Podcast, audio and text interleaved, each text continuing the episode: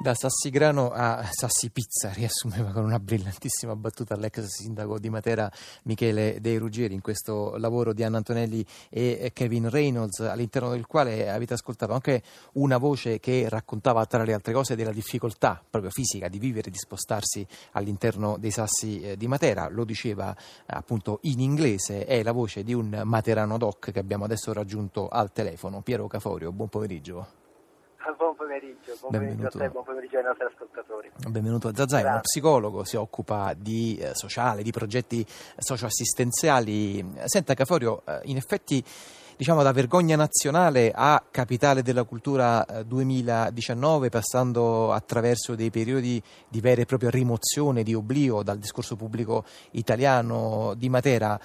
Questo in qualche modo secondo lei eh, ci racconta che cosa? Non credo che sia una rivalsa no? di Matera e dei materani, però mi pare che intanto per esempio la nomina a Capitale della Cultura sia stata accolta proprio con una esplosione di pura, vera eh, gioia da parte degli abitanti. Gioia, sì, gioia da parte di tutti quanti gli abitanti, come se fosse stato restituito dire, una qualche dignità al, all'essenza del, della materanità, se vogliamo. Mm Uh, io riflettevo su una cosa, era questo che mi piaceva un po' raccontare assieme oggi, che in qualche maniera questa città che uh, da bella e pittoresca diventa vergogna nazionale negli anni 50 perché uh, si riempie, cioè i due grandi i due rioni sassi diventano dei calderoni che accolgono gente che arriva dalle campagne. E quindi tutto quello che era prima giardini e orti diventa, eh, viene edificato, che poi in, a Matera vuol dire viene scavato, quindi eh, abbiamo questo,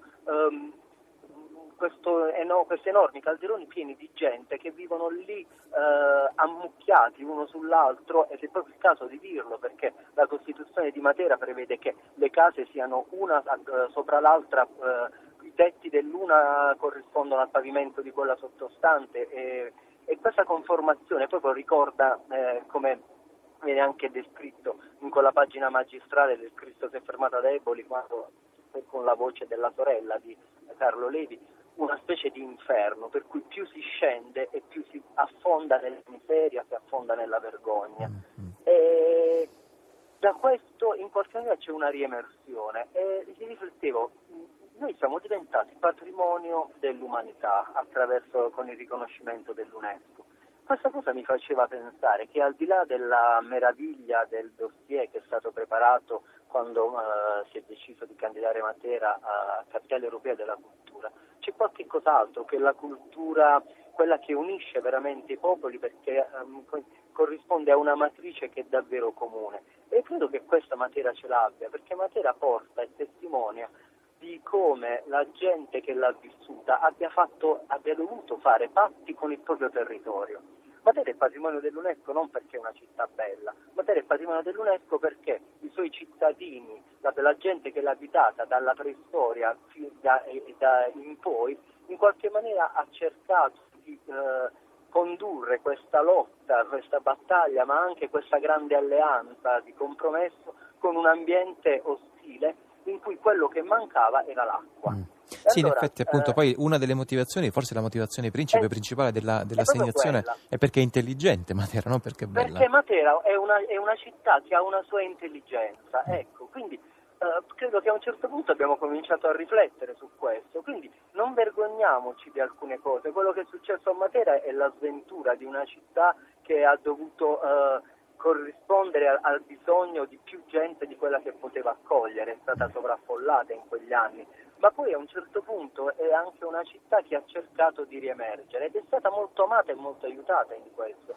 Dopo la, la definizione eh, de Gasperiana di vergogna nazionale, Matera è stata eh, visitata da molta gente che l'ha amata e l'ha trasformata in un laboratorio all'epoca mh, impensabile che eh, negli anni 50 ne ha fatto un teatro di studi eh, demo-antropologici, eh, sociali, urbanistici, per cui quando si è cercato di capire che destino fare, eh, dare a questa città e ai suoi abitanti si è voluto ricostruire e ritentare altre strade, non lo si è fatto a casaccio. C'era gente come Olivetti che ha provato a risvegliare le coscienze del, del contadino materano che siccome ogni gente del sud è un po' soggetto al fatalismo, risvegliandogli anche una volontà di autodeterminazione.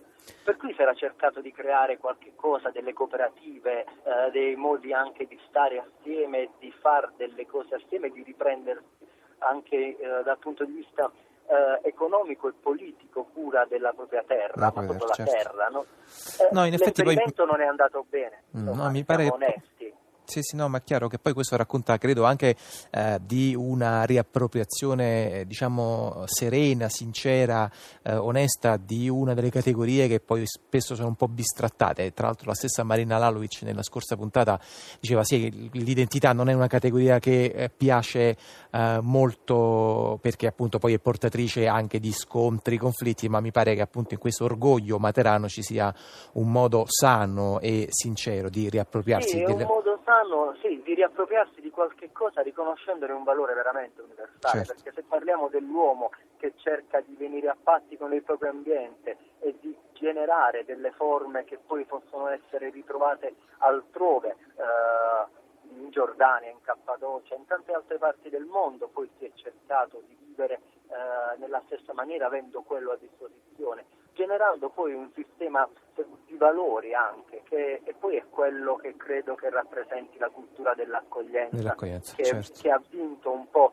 in questa candidatura e ha consentito di, di farci diventare capitale europea, un'accoglienza fatta proprio da... Eh, da un orgoglio ritrovato e dalla voglia di raccontare di questo percorso duro, amaro, da, che però è anche un percorso di, di, ripresa e di resurrezione. È chiaro che il, i tentativi eh, di trasformarlo in altro, eh, si parlava no, di farsi pizza, sono, sì, mi sembrava molto brillante tra l'altro quella no? battuta di Michele De Ruggieri sul no, passaggio da Sassigrano a Sassipizza. È una battuta bella ma amaramente vera, certo, in certo. qualche modo c'è anche un po' questa cosa no, di preseificare i, i sassi, farli diventare un, un posto bello e pittoresco.